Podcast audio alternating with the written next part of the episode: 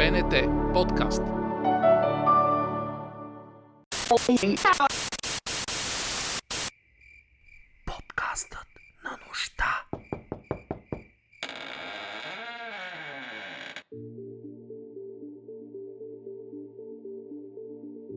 Най-верните почитатели на нощта знаят, че имаме един посланник, който е с нас от самото начало и не само е с нас, но и всяка година прави нещо специално, което има своята премиера в нашата инициатива. Мечтата на Наташа, клоуната Роналд, Малкият Пучи, Харлем Шейк, Game Over, всички те по някакъв много символичен и симпатичен начин започват в нощта. Ова за теб тези представления не са ли като част от един нощен пъзел, който всяка година попълваме с още една нова част?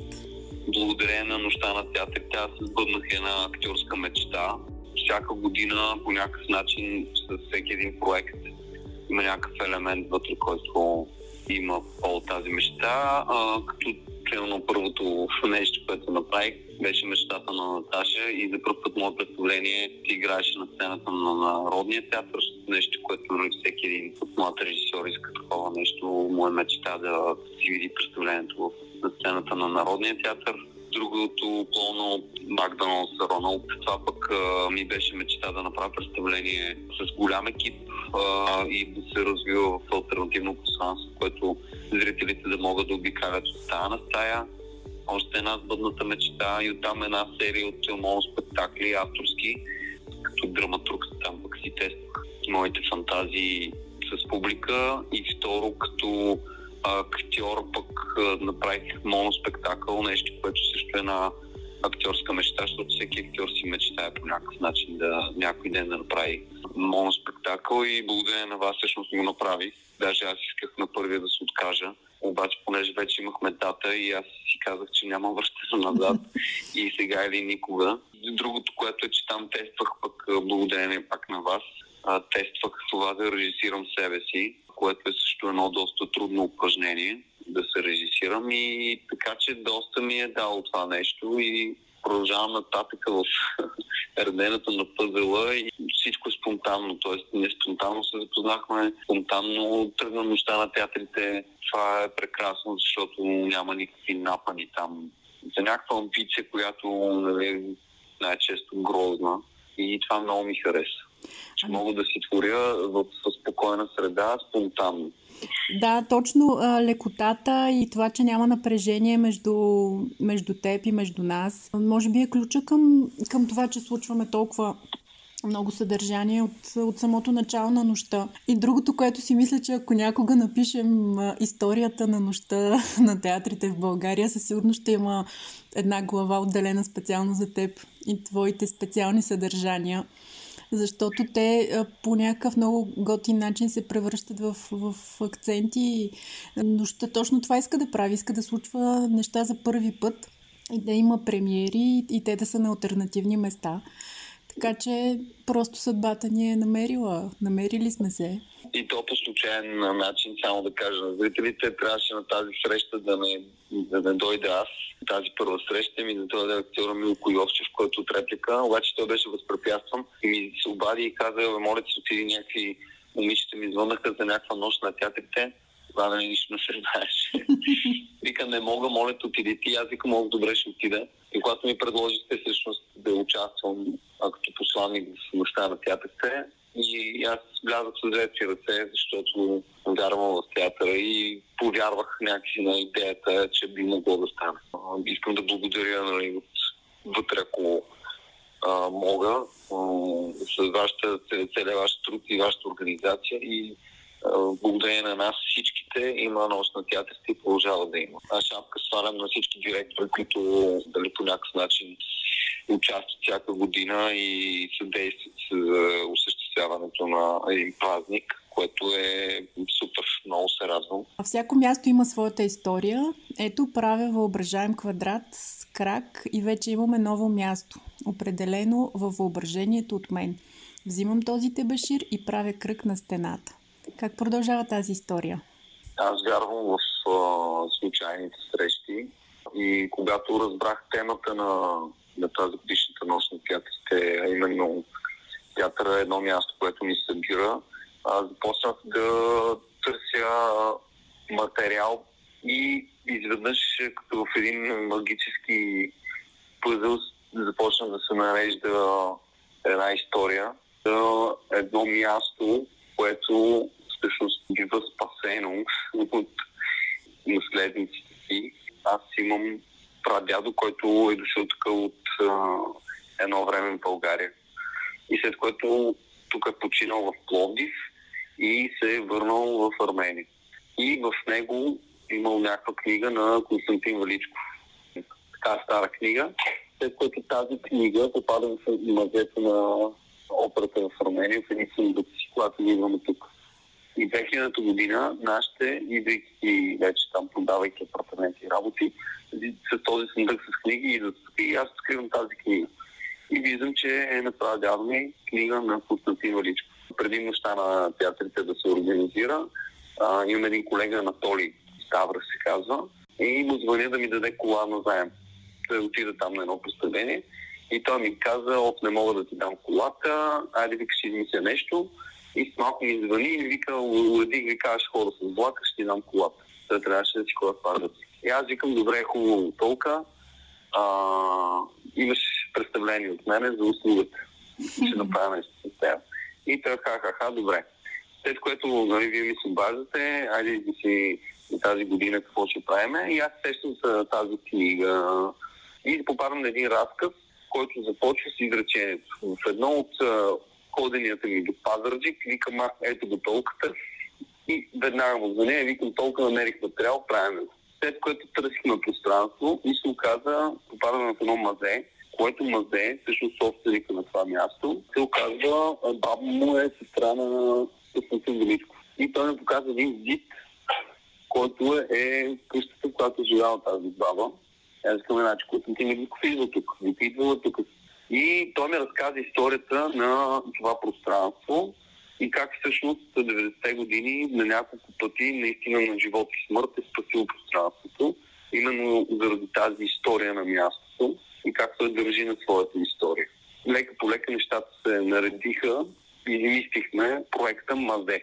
И тези думи, които ти каза, са част от финалния монолог. Именно за да може ние да провокираме хората за това да мислят за техните места и как наистина едно място, за да съществува, трябва някой да го създаде и да се грижи за това място. Местата са много важни и ние трябва да се грижим за тези места, които и те. Според тебе, как срещата, дори тези срещи, за които ти говориш, че уж са случайни, но те всъщност са едни срещи с нещо различно и непознато. Как тези срещи между различни култури, различни жанрове, различни театрални форми ни предизвикват да изобретяваме по-точни модели за разбиране на света? Смятам, че театъра върви напред, той се развива тези фиксирани театрални форми, които сме наследили от поколения, дори ако щете български режисьори, които са ни предали и нашите преподаватели, би трябвало те да се развият тъй като нашата публика също се развива, особено с настъпването на новите технологии. Много на много бързи обороти започва зрителя да възприема информация. Ние сме заляти от информация и съответно би, това, би трябвало това нещо да рефлектира върху формите, театралните форми. И за това от тази гледна точка ние в момента се намираме, според мен, в един период на експерименти. В моите спектакли винаги съм склонен да експериментирам, за да се създаде диалог между днешната публика и изкуството. Сега, разбира се, този експеримент може да бъде и неуспешен, но аз не се боя от това нещо, защото нали, не може да стигнем до нещо, ако си седиме с кръстени ръце на сигурното и на някакви рамки дори да бъде провал, то някой друг колега ще дойде, ще погледне, ще каже, не, не, това не го правим, това не да го направи, беше пълната потия. Което ще е супер, защото нали, по някакъв начин ще допринеса за развитието. Така че смело си експериментираме, опитваме колаборации между жанрове, между различни изкуства, защото тук в момента ние имаме в този случай нали, колаборация между музика, изкуството, литература и документален театър, който е нов сравнително нов вид театър. И нека да видим какво ще се получи в альтернативно пространство и да изкараме смисъла. Формата е относително понятие, но просто вкус. Ако ние успеем да с нашия смисъл да пробием зрителя, тогава начин е на успех. Ако не успееме, значи нещо сме сбъркали в, в нашите представи.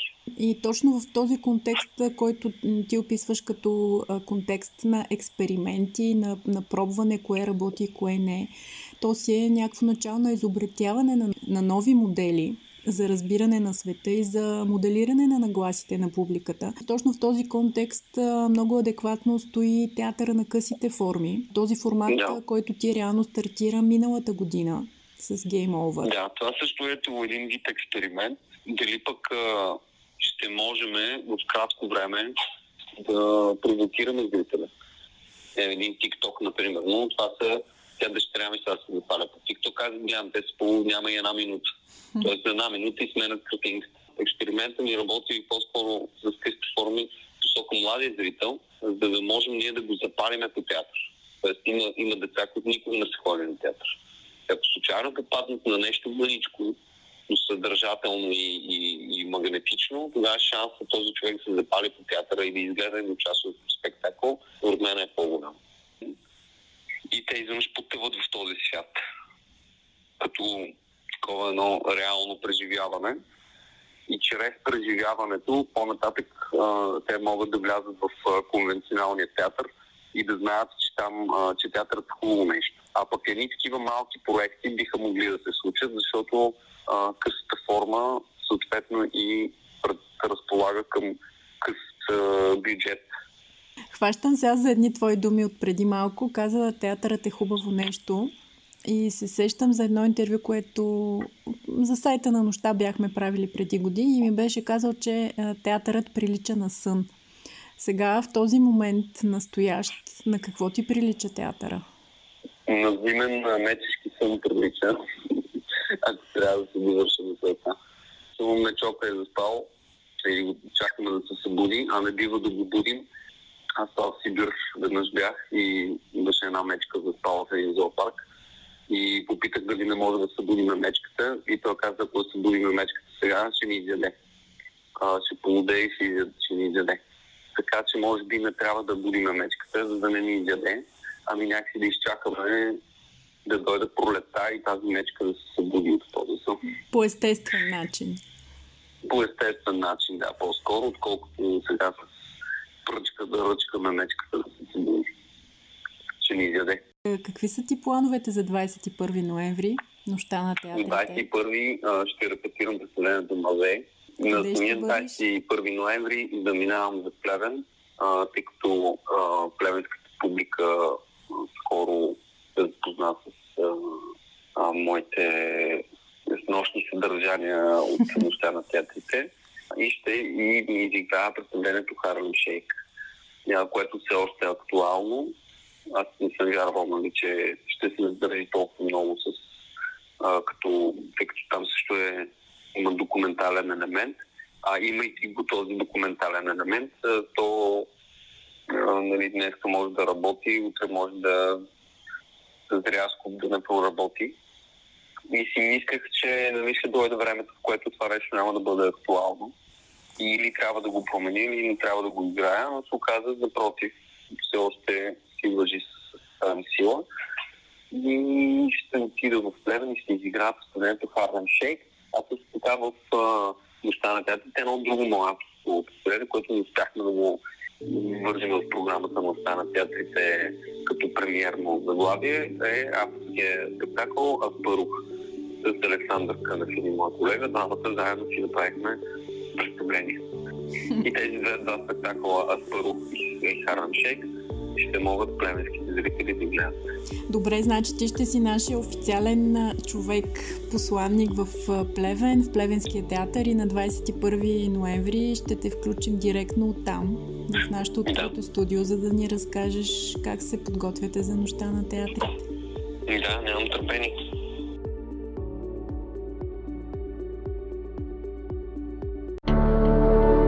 БНТ подкаст.